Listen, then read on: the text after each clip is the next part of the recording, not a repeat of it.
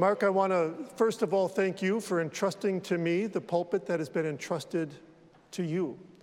I am both honored and I am sobered knowing the ministry of the word that has taken place from this pulpit over so many years. And I'm delighted to be with each of you, fellow travelers in this work of the gospel, fellow recipients of the work of grace.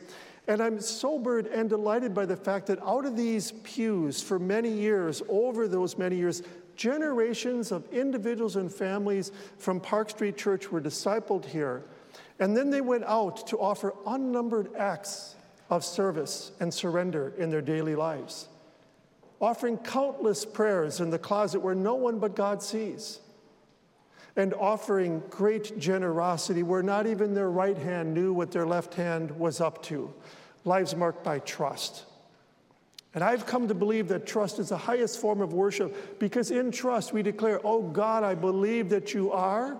I believe that you're merciful. I give myself wholly to you. I abandon my future into your hands. It is trust that they offered over those years. And then out of that trust, they offered their obedience to do things that the world didn't necessarily understand.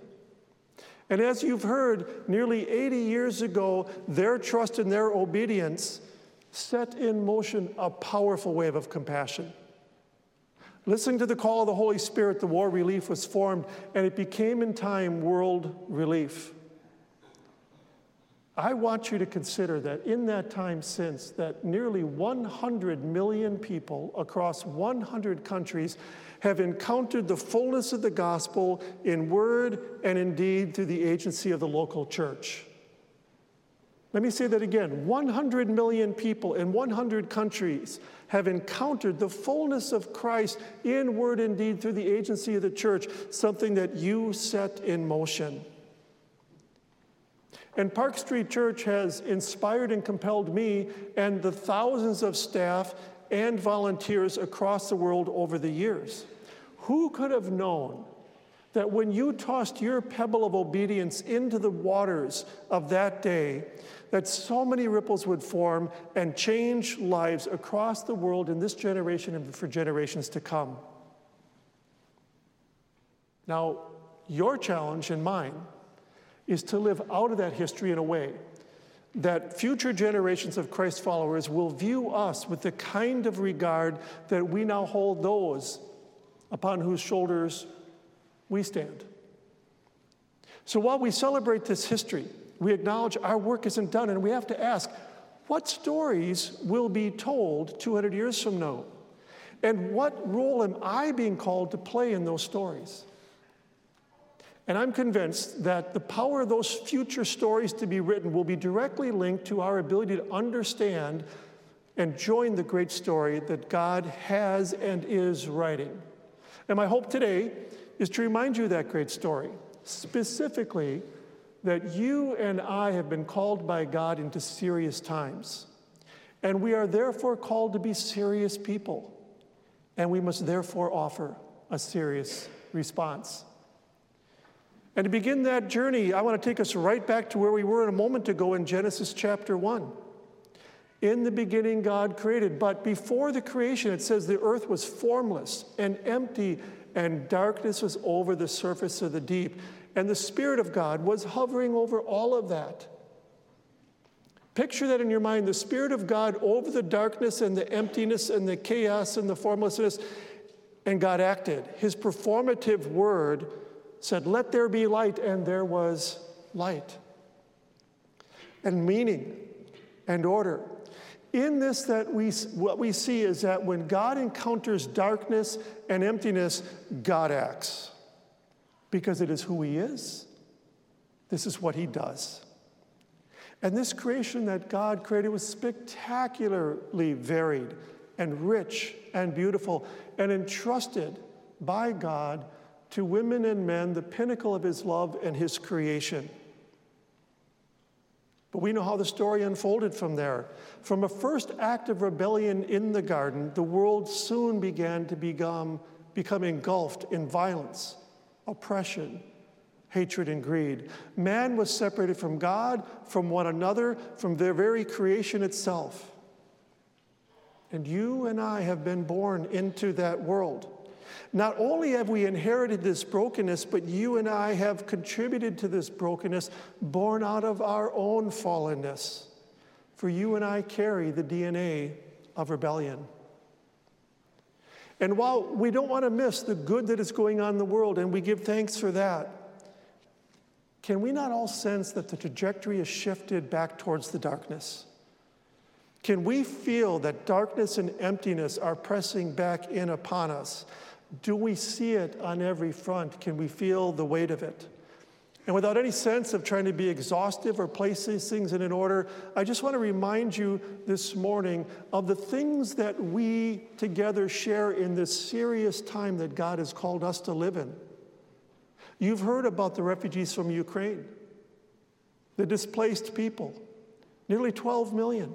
If we add those to the others in the world, there are over 90 million people who are displaced, and that number is too large to comprehend. So I'm going to ask you to do a little mental journey. Think about your way home today, and imagine that every home you pass is dark and empty, and every condominium building, and every apartment building utterly empty. And not just from your home to, from here to your home, but all of greater Boston. And then the entire state of Massachusetts. But we're just getting started. You would have to add all of New York City and the state of New York. And you'd have to add all the state of Pennsylvania, New Jersey, Delaware, New Hampshire, Rhode Island, and Connecticut every home dark. But that wouldn't be enough. You'd have to add Maryland and Virginia and Ohio. Imagine every city, every state dark and empty, the homes with no one in them. That is the scale of this displacement. And we have to think about it in terms of it being real people. Children like our children, fleeing for their lives, torn apart by this war parents and grandparents like ours, people that are like us, people that have the same dreams and cares and longings that we do, fleeing their homes with only what they can take and carry with them, not knowing if they'll ever return home, or if they do, who might still be in the family to return home with. And they're fleeing not knowing where their next meal is coming from, where their next glass of water is coming from. If they're a woman, they have no idea how safe they might be on the way to wherever. And for so many of the refugees of the world, they are fleeing knowing that no country in the world wants them. This is a serious time. But added to that is the weight of a global pandemic with millions dead, economies disrupted, supply chains in tatters. And those of us with the blessings of resources, we fare better on the whole. And one of the things we've learned in our work at World Relief is that the vulnerable and the marginalized and the poor, they suffer first, they suffer most, and they suffer longest. World Relief just published a report on the impact of COVID and buttressed by uh, research from the World Bank. And we learned that from 1990 until 2015, the rate of extreme global poverty had dropped from 36 percent to just 15%. But in the last few years under COVID, over 100 million people have been thrust back into extreme poverty, and years of progress made have now been lost. Consider Afghanistan. Due to a combination of COVID and economic collapse, the Taliban rule, and drought, the suffering is beyond measure. The UN World Food Program estimates that 23 million people in Afghanistan are food insecure, and the estimates are that up to 1 million children will have already starved to death in this past winter. In addition to that, 90% of the health clinics have been closed, and women and girls are again denied their rights, marginalized, and too often abused. And we could go on nuclear threats from Russia and North Korea that once again make the unthinkable a possibility in our day. And mass shootings like Buffalo just yesterday. racial tension, senseless violence, such as when a man drove his van at high speed into a Christmas parade in my hometown, killing people senselessly. It happened on the street right in front of my favorite coffee shop, and I went there to pay my respects and to grieve for the families and to pray for the recovery.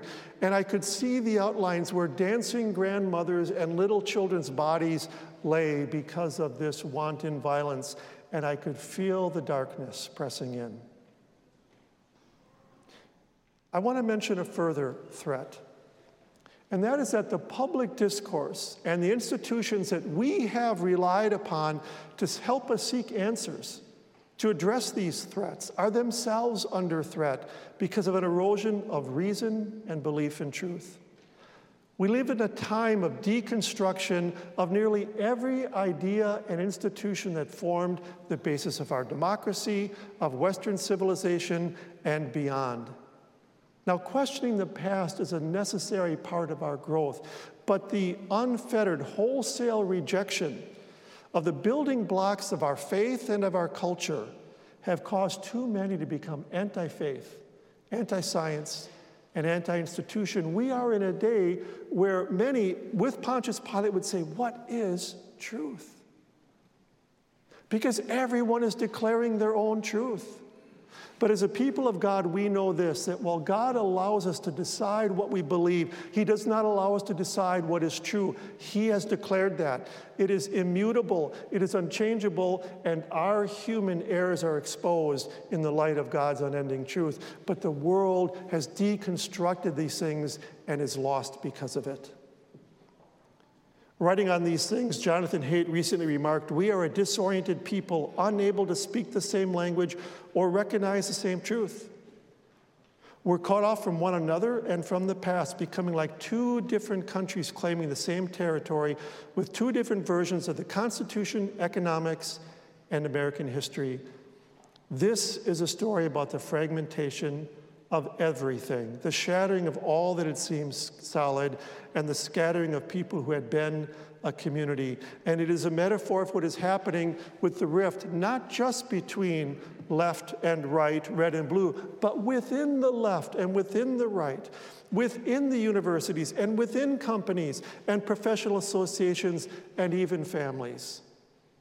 And you and I know that he could have easily as well mentioned, and it's happening in the church, because we know the church lives in a fractured culture, and it is a risk to the church to become a fractured culture itself. And when that happens, this gospel we've been called to, the only hope for the flourishing of human beings in this life and in the next, that witness is deeply eroded when we cannot live in the agreement and the unity that Jesus prayed for in his high priestly prayer in John 17. Our times are deeply serious because of the rebellion of the garden lives and thrives in us. God has called us to serious times, but we know from history that in serious times, God also raises up serious people. But serious people are small in number. It's natural, isn't it, that people would freeze, becoming paralyzed by the complexity of the world, overwhelmed by the pain of the world? And we get tempted to retreat. I get tempted to retreat. I would guess that you do as well on occasion, retreating to simple answers and self protecting actions. Or we may just say, it's too much. I'm going to escape to my pleasures and my entertainments and anything that distracts me from this world. It's just too complex and it's just too hard. But as followers of Jesus, we are called to run towards the darkness and the chaos when most of the world understandably wants to run away. God raises up serious people. And we know this from an account in the scripture in 1 Chronicles 12. It's the account we often know as the account of the men of Issachar. It was a time when Israel was under great stress, unrelenting war with, with other nations and tribes, and even a civil war among themselves. We know that in, the, in one case, King David, who had been anointed to be king, was fleeing for his life, running to the deserts, hiding in caves, running from the armies of Saul. But God gathered people to David to support him. And this account is of the people from the various tribes that God called to support David. And it says 50,000 soldiers prepared for battle from the tribe of Zebulun and 40,000 from Asher. And from Reuben and Gad and the half tribe of Manasseh, 120,000 soldiers.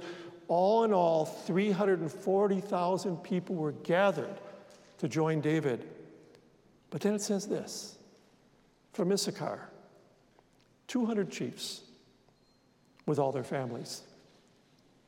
Issachar, such a tiny fraction of 340,000, it hardly seems worth a mention.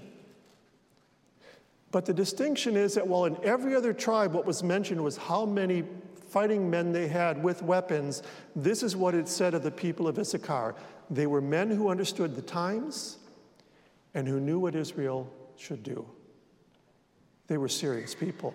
They knew the times. They saw the snarling mess of the world, and yet they had clarity and discernment. They had the wisdom to see and declare reality as God sees it. And they knew what Israel should do. They saw beneath the crisis to the root issues. They weren't reactionary. They weren't caught in the fleeting moments and every little bit of news. Their counsel was principled and wise. It was sturdy and it had depth because it was aligned to the wisdom of God. Friends, serious people may be small in number, but so often the battle turns on those few serious people, and God has called you to be among that number. So, what do serious people look like in our day? I'll offer you a few of my own observations as I ask that question of myself. Serious people understand that they can never push back the darkness on their own. They know that God confronts the darkness and the emptiness of our day in Jesus Christ. Think of the words of the prophet Isaiah prophesying centuries before the birth of Jesus. He said this The people who walked in darkness have seen a great light. Those who dwelt in a land of deep darkness, on them the light has shone. And so during his ministry on earth, Jesus, hearkening back to the creation account, when the Holy Spirit had hovered over the darkness and the chaos, Jesus declared, I am the light of the world. But then, stunningly, he turned to his disciples and through them to you and to me, and he said, And you are the light of the world. We, as serious people called by God, are agents of God's redemptive power, pushing back the darkness and bringing order into the emptiness and the chaos of our world. And serious people realize that the means by which Jesus did this conquering, brought this light, started, inaugurated this new kingdom, was not by the power of men. It was by self emptying, making himself a servant of all, even to the point of death on a cross. And serious people today, you and I, have to recognize we must resist the temptation to seek the very things that Jesus assiduously rejected earthly power, earthly fame, earthly money and resources, the affirmation of men. Because serious people understand that our ability to bring light and order is not rooted in simply human wisdom and in human will as much as we should bring the best that we have. It's incomplete without the working of the empowering of the Holy Spirit. And serious people have to know who the real enemy is. I want to remind you the story of King David when he was just a young shepherd boy. And you might recall that Israel, Saul and Israel were aligned for battle with Goliath and the Philistines. And David, as a young shepherd boy, wasn't there in the battle. His father, Jesse, called him up and said, Take these supplies to your brothers who are on the front lines. And as he got there, his oldest brother, Eliab, took issue with him. He verbally attacked him and he said this He said, Why have you come down here? And with whom did you leave those few sheep in the wilderness?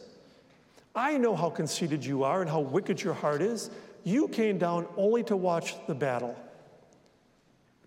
Now, at that moment, David had a choice. He was being attacked by his big brother. He was being shamed and being accused of being irresponsible. And, and he did engage a bit, but then what David did is he shifted the focus. He recognized that while it was natural to fight with his brother, to engage with his brother was to take his eyes off the real enemy, Goliath, and the Philistines and the spiritual powers behind them. Serious people know the temptation to see their brother as the true enemy and they get dis, uh, they refuse to get engaged in that distraction. They keep their eyes on the real battle and then they make peace as much as it lies with them to the brothers who will join them in the battle. And serious people are women and men who are like jesus marked by sorrow and acquainted with grief. When we interact with this world, we will know the sorrow, we will know the grief. But they will also be marked by what was true of Jesus, where it says he was anointed with the oil of gladness above his fellows, holding in tension the grief of a sin sick world and the joy of a glorious Father, and living in that place. Serious people hold those two together, and they recognize that they cannot fall under the burden of a universal sense of responsibility. And we do that too easily. Matthew 25. Jesus says, Whatsoever you do to the least of these, that you've done for me. It's actually not what he said. He said, What you do for one of the least of these, that you've done unto me. And so we are not the saviors of the world. Serious people know we need to be full into this mission, but we also know that in the end it belongs to him, and we live with gladness and with grief, and we're propelled by the Spirit of Jesus within us. And serious people let their compassion mature into justice. Like the Good Samaritan, they rescue and they bind up the wounds and they comfort the beaten and the left for dead along the highway. But then they step back, as Martin Luther once said, and they have to ask, why is this highway so dangerous? And what must change so that we don't keep having people beaten on this highway? How do serious people look to and create just systems that address the root of the darkness and the chaos and the emptiness of the world? And I think serious people do something else. They reject the false notion, even the current idolatry, that we are entitled to complete safety. They recognize that while the whole world says to us, our friends say to us, our parents say to us, our kids say to us, be safe, be safe, be safe. When the gospel we're called to doesn't say be safe, it says fear not. And with that, serious people exchange personal security for kingdom risk. And they trade personal comfort to secure safety for others. They don't run from trial. In fact, serious people expect one day to be in the Garden of Gethsemane. God has called you to be serious people. But in that, we also get to offer a serious response. And this is a beautiful thing about World Relief. I fell in, world, in love with World Relief about 20 years ago because it answered for me a question that I didn't see getting answered well. How do we hold this beautiful, holistic gospel of word and deed tethered together with biblical integrity? If I talked to my more progressive friends and said, What's at the heart of the gospel? they would point me to Luke chapter 4, when Jesus, at the inauguration of his ministry, opened up the scroll of Isaiah and he read these profound words. The Spirit of the Lord is upon me because He has anointed me to proclaim good news to the poor. He has sent me to proclaim liberty to the captives and recovery of sight to the blind, to set at liberty those who are oppressed, and to proclaim the year of the Lord's favor. Powerful, beautiful words of Jesus addressing those very needs. But if I asked that same question of my friends that were more of a conservative tradition, as I was and am, they, they would point to Matthew 28 and say, Oh, this gospel is all authority in heaven and earth has been given to me. Go and therefore and make disciples of all nations, baptizing them in the name of the Father and the Son and the Holy Spirit. And it seemed to me at that time that these two truths about Jesus were being pitted against each other. How could that be that at the inauguration of Jesus' ministry and then the conclusion of his earthly ministry that we couldn't see that both were true and he was living out the power of both of them every day of his ministry, such as in Matthew 9, where it says, And Jesus went throughout all the cities and villages, teaching in their synagogues and proclaiming the gospel of the kingdom and healing every disease and affliction. He was teaching, he was proclaiming, and he was healing, and he was delivering those oppressed by everything that was militating against the grace of the original creation intent. And there was a serious response that came out of Park Street at the end of World War II. The Spirit of God was hovering over the waters of Eastern Europe and Western Europe, the brokenness, the darkness, the chaos, the formlessness. And God's Spirit does what it does. He said, Let there be light. And part of that light was the light of Park Street saying yes to form World Relief. And in that, you began a work. And it began serving refugees. And it continues serving, serving refugees. It's been at the heart of world relief from the beginning. The refugee crisis of Ukraine and Afghanistan has broken the hearts of the world, but it was at the heart of, of world relief from the beginning, even when it was unpopular, even when we lost donors because we were resettling people from countries that were not Christian. It was unpopular, but we needed to do it. Why? Because it's a biblical call. For the same reason that Park Street, you have embraced seven families from Afghanistan. You have worked extraordinarily hard. Your, your hearts have been broken. You've laid your life on the line to form the teams that, that serve those Afghan families. This is the core of who we are. I know my story of how I came to fall so deeply in love with this ministry. It was when, almost 20 years ago, I was in the office, resettlement office in Chicago. And I came across a young man who was a refugee from the country of Myanmar. And he was volunteering, and I asked him, What led you to want to volunteer? And in his broken English, as he was learning the language, he told me the story that he had been a refugee in his land for 17 years, brought there as a boy. Now, you need to understand the average time, the average stay of a refugee in a refugee camp is 17 years. It's not 17 weeks or 17 months, it's 17 years. And he said, I was raised there and I grew to be a young man. I met my wife. We were married. We had a son in this camp. And one day I was stunned to find out that I had been accepted to be resettled in the United States. And the truth is, we were frightened to stay, but we were also frightened to go because we didn't know what to expect. And he said, A friend of mine in the camp pulled out of his trousers a crumpled up US $20 bill and gave it to me. And we treasured it. We didn't know how long it would last us. And as we made our way to the US through multiple airports and various flights, the only thing we ate was airplane food because we did not want to spend that money. He said, But when I arrived at O'Hare Airport and the doors opened with our luggage, whatever we had, he said there was a person standing there, several people, and they had a sign with my name on it. And then they took me out to the parking lot where there was a van full of people who were there, including someone from my country who knew my language. And they drove us to the apartment that they had secured for us, filled with food that they had brought in and filled the cupboards with. And they told us that there was someone out right then looking for a job so I could support my family. And they went on to explain that there were English classes available to us. And this was all being done through the local church, which, if we wanted, we'd be welcome to come to. And he said, You have no idea what it meant for me to have been so excluded, so traumatized, and so vulnerable, and then to suddenly feel so welcomed and so safe and so secure. So, why am I volunteering here? Because the next person that comes in from my country, I want to be the person holding the sign. That's what serious people do.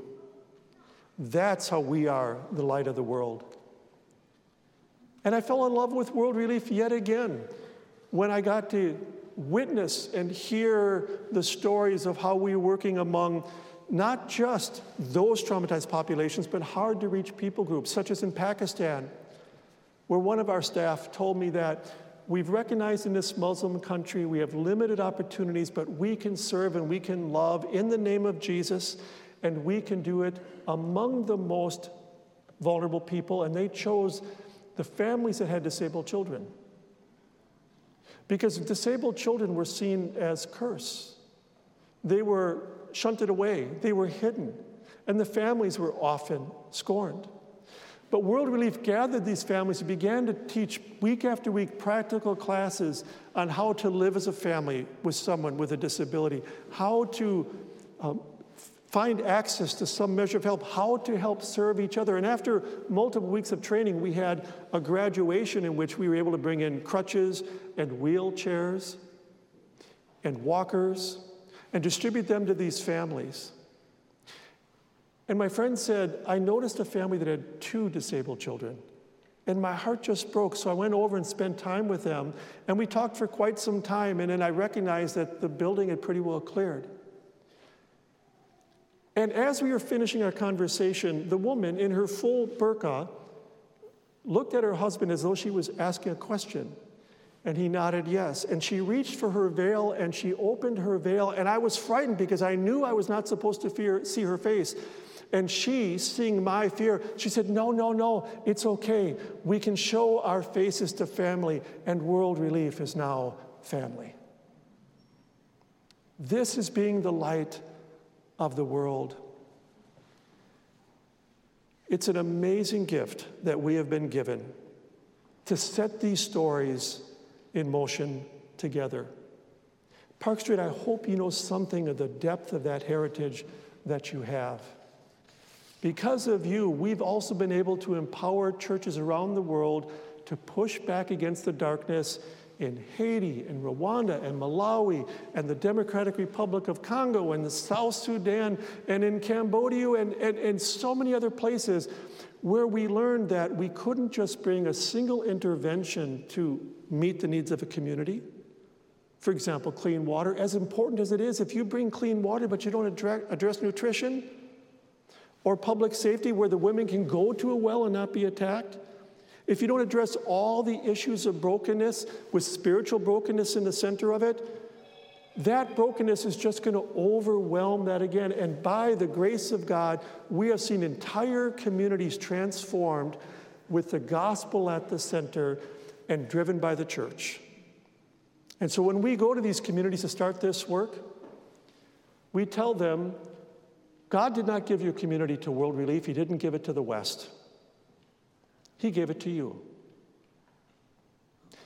You in Bujumbura, Burundi, God didn't give your community to world relief. We are not the bride of Christ, you are. But if you'll allow us, we will be the bridesmaid so that we can help you become beautiful for your groom, the Lord Jesus Christ.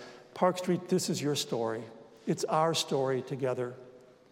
And I want to thank you on behalf of literally thousands of staff and hundreds of thousands of volunteers over the years who, in partnership with the Holy Spirit, have been doing this work of confronting darkness and emptiness. And the reality is, the Spirit of God still hovers. He still declares light and order. Park Street, you are the light of the world. Thank you for allowing World Relief to be an extension of your compassion in the US and around the world, reaching people you will never know in places you could never go. We do it together. And I, my prayer for you is very simple that God would grant you continued courage and conviction and generosity of heart as together we write the stories that will be told 200 years from now.